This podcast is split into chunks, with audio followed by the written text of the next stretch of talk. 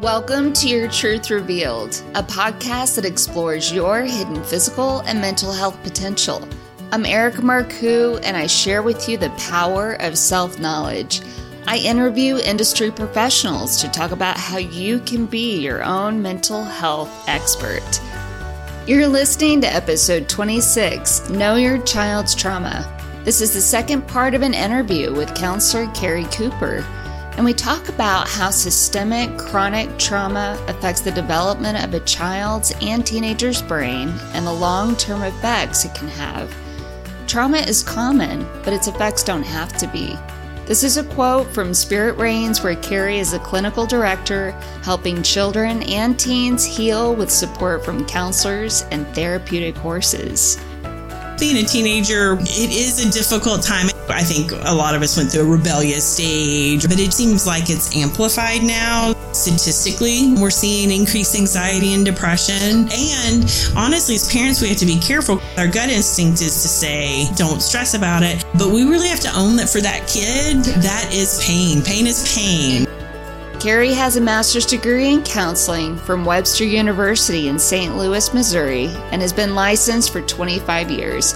She's a counselor, supervisor, program developer, trainer, and public speaker. Listen as Carrie and I discuss common problems that teens face today and how to help them. What do you think it's like for the horse working with these kids and teenagers? What do you think it's like for them? Every child gets a horse, an equine professional, and a therapist. I think our equine professionals would say that our horses are like our kids. They've all got their own personalities, and some horses are incredibly curious, some are a little bit shy, some are very social and want to engage. Is there consideration about the type of kid and the type of horse that they get paired with? Yeah, we try to make it gentle. We tell the kids they have an opportunity to develop a relationship with any horse they want to okay. on the property. And sometimes we'll encourage one direction or another. If it's a kid who lacks a lot of self esteem, gets discouraged real easily, we may try to gently encourage them toward a horse that's a little more social, that'll engage okay. a little bit easier but we really let them have that power to choose. And what's their experience? What's the journey that these kids or teenagers go through? It's a beautiful journey. Most of our kids are there for nine to 12 months their relationship with their horse is the beginning of them learning what relationships really look like. And then they can transfer that into their family life, their peer life, their teacher. What is the main thing that they can learn from their relationship with the horse that they then transfer to their family? What quality do they learn? A lot of our teen girls, if they've come from a difficult background, one of their ways of coping is to be compliant. Whatever the peers are doing, they're just going to say, okay, even if they really don't want to. They haven't found their voice. Mm-hmm. And we really work with them about finding their voice. If the horse is crowding them or walking over them, having them set boundaries and say, I can still be in a relationship with you, but have some space. It's almost like they developed passivity in order to cope and teaching them how to be more assertive in relationships. Right. Another coping mechanism might be to be very aggressive. It's my way or no way. Well, you can't really move a horse if they don't want to be moved. you cannot physically move a horse. And how are we going to engage that in a relationship yeah. versus force? There's so many life lessons. Yeah. So cool. Yeah. At Spirit Reins, you've done a lot of work with teenagers, and how is their path more difficult? being a teenager without any trauma is hard. Traumatic. It is a difficult time. I remember growing up, I think a lot of us went through a rebellious stage, but it seems like it's amplified now. It does seem that way. Where it's a lot less healthy than I think what it might have been in, in the past. When I was in private practice, I was near a pretty affluent school and I was shocked at how difficult those kids' lives were. Some of them were in quite pain about peer relations and social media and pressures academically. Kids being pressured to pick what they want to be in their life in eighth grade. Is it the school system that's putting them under that kind of pressure to decide? I'm not sure where that pressure comes from. I know with my own child's journey, going into ninth, mm-hmm. their academic calendar, the classes they were choosing were based on what they thought they wanted to be. Part of me is like, that's a joke. I mean, when you're 14 years old, your brain is not even fully developed. I mean, not until you're even 25. So to put that kind of pressure on our kids, I don't know how much sense that makes it doesn't seem to make sense. And we're feeling the repercussions of that. I think the combination of student loan debt with a lot of trades jobs paying so well, we're seeing a backlash. And the kids we see have experienced trauma, so they have all that mm-hmm. on top of not having those loving, supportive relationships or not having what they needed academically. In the foster care world, it's very common for kids to move from school to school for them to have that same academic pressure and have attended 10 different schools if you're worried about where your next meal's coming from or whether your parents sober or not, you're not studying. That's not your priority. For our kids, that's even a harder pressure. And if you don't know how to relate to people real well, you don't know how to build connected relationships. And then to be in peer relationships as difficult as they are. If you're in foster care and you're being dropped off, that's the last thing any teenager wants to do is right. be different from all their peers. So there's all those additional challenges onto those teen years. And some of those teen behaviors in their effort to try and cope with that stress are not always healthy and it can be scary for adults to watch. And they might have worked for them. Or our kids who don't know how to build relationships, it honestly may not have been safe for them to have a connected relationship because the people around them may not have been safe when they come in cursing or refusing to participate or yelling at their guardian in the waiting room, those are the parents that are really exasperated because they're the ones an hour later going in saying, Hey, can we talk about what just happened? And they're still getting told, mm-hmm. F you, no, I don't want to talk to you it looks a little differently for those kiddos who don't have that resource to even tap into. In terms of all adolescents, I see so much happening across the board with the difficulty of parenting a teenager. And there just seems to be themes that are happening that are really concerning. Um, one of the things that I've noticed is a lot of cutting. I had a teenager tell me, Well, I was in pain. So I went to YouTube, watched a YouTube video, and it said to alleviate pain, just try cutting yourself. And she said, Oh, it worked for that moment.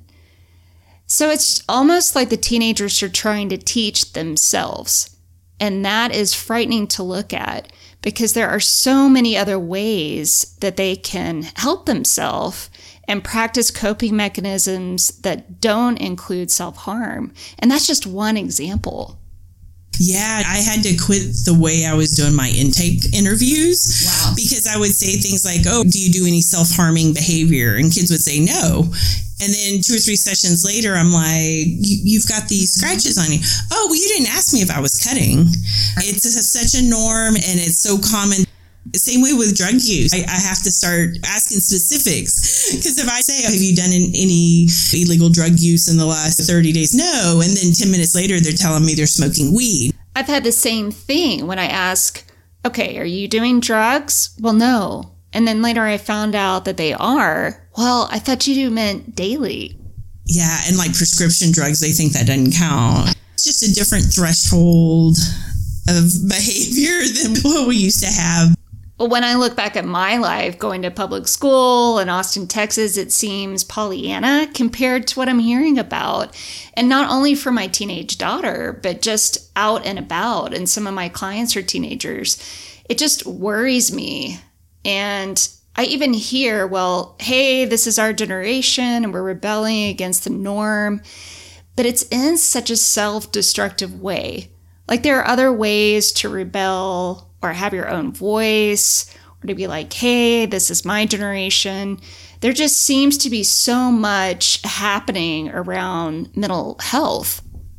Yeah, it does seem to be a lot around mental health. There are some really good things, like we're seeing kid activists and a lot of gender identity, whereas in the past it was you are what you are, and any of those feelings tap them down. So there is some self acceptance We see a lot of kids being able to choose who they really want to love. 20 years ago, that wasn't an option. So there's some fabulous things in that arena. But yeah, I agree. I think statistically, we're seeing increased anxiety and depression.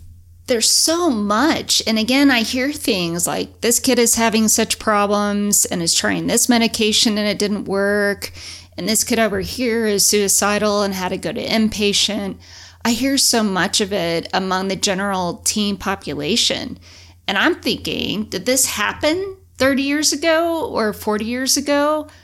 I just can't seem to wrap my brain around what's going on. Yeah, I really can't either. I but my gut is it's a little of both. Back in our day, you just suffered, right? And you didn't talk about it. If someone was sad, they were just sad. I had a lot of anxiety in high school and also as a high performer, I got good grades. And when I look back, yeah, it could have been a better experience. But maybe this is the other side of the pendulum. I felt like we had a certain amount of grit. Yes, it's stressful and you can do it anyway. There was inner strength, independence, and resiliency that I'm not necessarily seeing in our teenagers today. Yeah. I don't know what the answer is. I think one of the differences might be not to blame social media, but peer relations in general are not as healthy. Sexting and bullying. I just saw on social media another suicide and they've related it to bullying. Now they're harassing you on social media. There's pictures being shared and it takes it to a whole nother level. One of my kiddos that was being bullied, the person was just constantly on all their social media accounts, just putting messages and messages and harassing friends and making up accounts and putting oh, things, yeah. yeah, on there that from people that don't even actually exist.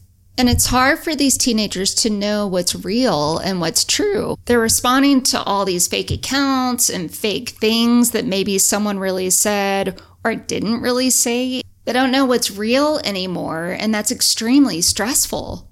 It is extremely stressful. And honestly, as parents, we have to be careful. Our gut instinct is to say, five years from now, you're not even going to remember who these people are or they're heartbroken over their love. We want to discount that and just say, don't stress about it. But we really have to own that for that kid, yeah. that is pain. Pain is pain. And that informs future relationships. It's not like you have that one love, it's an isolated event. Because when you move on into your 20s, you carry all that with you. Absolutely. Honestly, I wouldn't want to go back. You know, the flip side to that is with love and nurturance, mm-hmm. it does pass. One of the things I want to tell every teenager what you're feeling today, it does get better when kids start feeling like as bad as I feel right now, this is how I'm always going to feel. And that's when things start going south. And we see a lot of value in our kids just being on the ranch and having fresh air. Horses aren't stalled. It's 125 acres. So there's a lot of opportunity for walking. And we've had clients say the minute we come in the gates, we just feel like a pressure release, right? Mm-hmm. What are specific methods you use at Spirit Reins to help children and adolescents impacted by trauma? I know a lot of it has to do with perception, right? Yeah, absolutely. Kids will see something on social media and just assume that someone else's life is better because yeah. they're at a party, but meanwhile, I'm at home. And being able to really look at that perspective about, well, last week you were at a party mm-hmm. and that friend might have been at home and about them seeing who they are. This is all true to life. So if I'm running late in the morning and I have my coffee cup and I spill it on myself and I think to myself, oh, I'm so clumsy. I'm always spilling something. I'm always dropping something.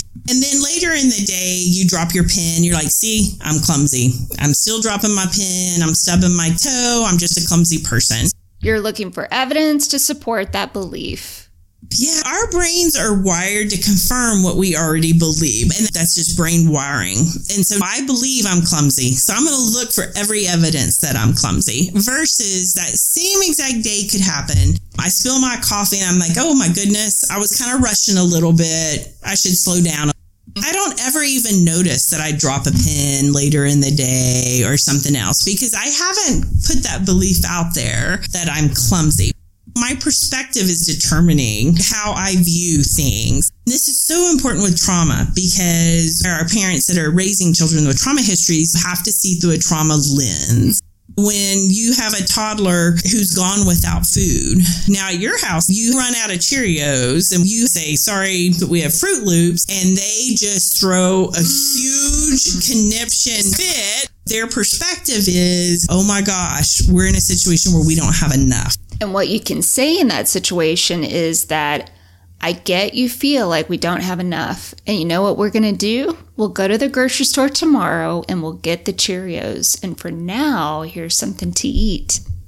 Yeah, absolutely. In fact, one of the things we do at the ranch, if we see a kid kind of disintegrating in the waiting room, we'll ask, Hey, are you hungry? Do you want a snack? Because we know kids that have had trauma aren't always able to tap into their body and know what's right. going on, but they just know something's not right with all these different ways that you're working with these kids, all these different modalities, one of them is called TFCBT, which is trauma focused cognitive behavioral therapy. And how does that come into play? It may sound counterintuitive to some adoptive and foster parents. They don't want to talk about all the bad things that have ever happened to their kid. I would love to think no child ever experienced these horrible pains, but the reality is they have.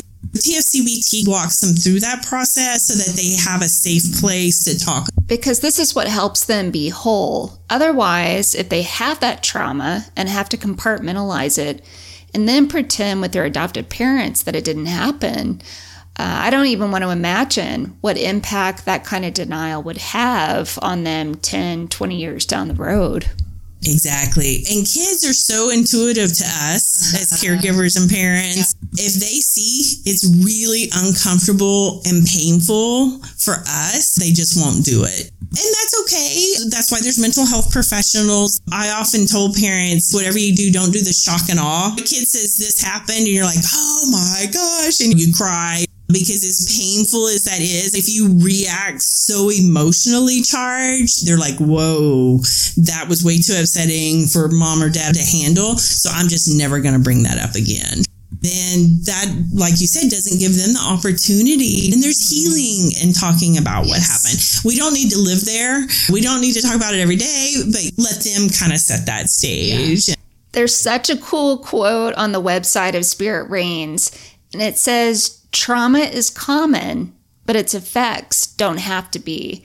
And that reminds me that that event happened once in your life, but you don't have to keep reliving it. You can, from a different perspective, look back on it and continue to integrate it in a healthy way. I love the word integrate. Yeah. I, I, love that because that's exactly what it is. Kids don't understand why they do the things they do, especially kids with trauma providing them an opportunity to understand why they react the way they do. But now here's a different way. You're not ignoring what happened, but you're better understanding it. There are better ways to cope with it and react differently. That's the way that I was taught. It's really about that integration and not having these parts that are cut off from yourself, that disintegration, because that's a really painful way to live. And it has a way of sneaking up on you one way or another if you don't have an opportunity to process it. And there's some horrible outcomes for unprocessed trauma, substance use, and a whole system of bad choices. Yeah. Well, Carrie, thank you so much for sitting down with me. And is there anything else that you'd like to share? It's been an honor to be here. I would just encourage parents or anyone who's loving a child who's had a difficult path that mental health services are great, nutrition, exercise, and sleep are great. But the number one gift for a child is a loving, nurturing relationship. Know that you're doing good things.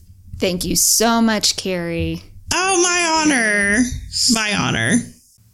Spirit Reins believes that in these challenging times, offering a supportive space and the opportunity for connection is the most meaningful way they can serve the surrounding Austin area. Their new Equine Connections program is offering one hour in person ranch experiences with their equine professionals and horses. It's free, although donations are welcome.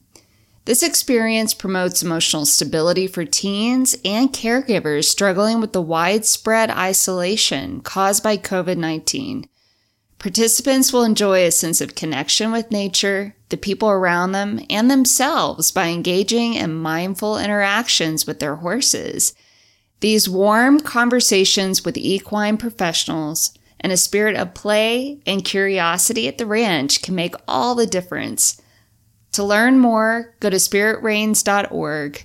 Under Services, click on Equine Connections. Welcome to the bonus segment of my podcast, Your Truth Revealed. Here, I want to highlight specific points from my interview with Carrie Cooper and problems teens face today. Did you know that the word teenager didn't come about in America until the 1920s? Today, teens are facing problems that are unique to our time, and here are 10 common problems they face. One of the main problems is acceptance. This is something that many of us struggle with, but it's especially difficult for teens due to their lack of life experience and limited perspective. The second is stress. Most teens feel as though they're under a lot of pressure from school, their parents, and even their peers. This can cause ongoing patterns of stress that can seem never ending. Teaching them how to cope and simplify their life can help. The next three go hand in hand depression and anxiety, self harm, and bullying. These are major obstacles that our teens can face that feed into one another. Bullying from peers, primarily on social media, is becoming more common and is the number one cause for depression, anxiety, and self harm. This is not to say that bullying is the only cause for depression and anxiety. Desensitization is another factor. Being numb to sex, drugs, and violence can cause teens to believe these things are normal. This is why we must take a stand to provide teens with a healthier perspective. This is especially important when it comes to sex. The prevalence of dangerous sexual behavior has exploded in recent years. Communicating to your teen about safe sex is key. This is where trust and respect come into play. Many teens don't feel they can turn to their parents for advice, leaving them vulnerable. There's also this confusion between standing up for what they believe in versus simply disrespecting authority.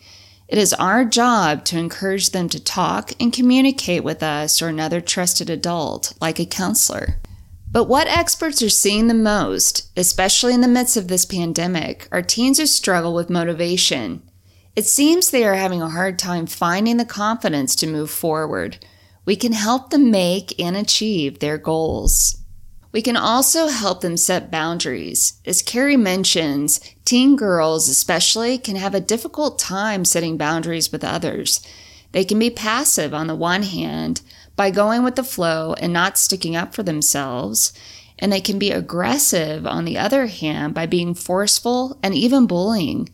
These teens can learn how to be assertive, which is communicating directly when working with horses.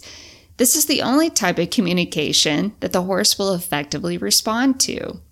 Simply put, being a teenager is difficult. Dr. Renee Rogers and I discussed the stage of adolescence in episode 9. The teenager's sense of self is ruled by their needs and wishes and the needs and wishes of others are relevant only to the extent that they support those of the teen.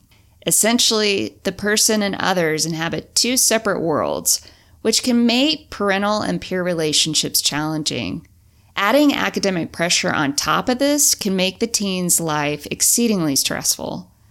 On a positive note, mental health awareness is growing among teens, it's important for all teens to remember that they won't stay stuck and things will get better. One important method that Carrie uses with her teen clients is bias perception. This is an effective skill for all of us to use. And for example, if you have the negative belief that you are forgetful, you will look for any evidence to support that. Anytime you forget something, you ingrain that negative belief even deeper. If, on the other hand, you let go of this negative belief, when you forget something, you allow it to just be. When you tune into positive perceptions about yourself, life is much easier. Make sure to check out the show notes, there are great resources there. In episode 27, I sit down with pharmacist Don Kim to discuss pharmaceuticals. Learn how to make better decisions about prescription drugs and your overall health care. The mind and the body function as one. Always. There is no disconnect between the mind and the body. To maintain a healthy brain, a healthy mood, to be aware of what's going on in your body will serve you so much more than relying only on medication. These drugs are awesome and they've saved countless lives. In the past, when we didn't have these medications, people would treat themselves with alcohol and other drugs to self medicate. People need to know that these medications can open the door to changing their lives. Until next time, please subscribe and rate the show. Also, tune in to season one for more on unleashing your physical and mental health potential. I'm Erica Marcoux. Thank you for listening.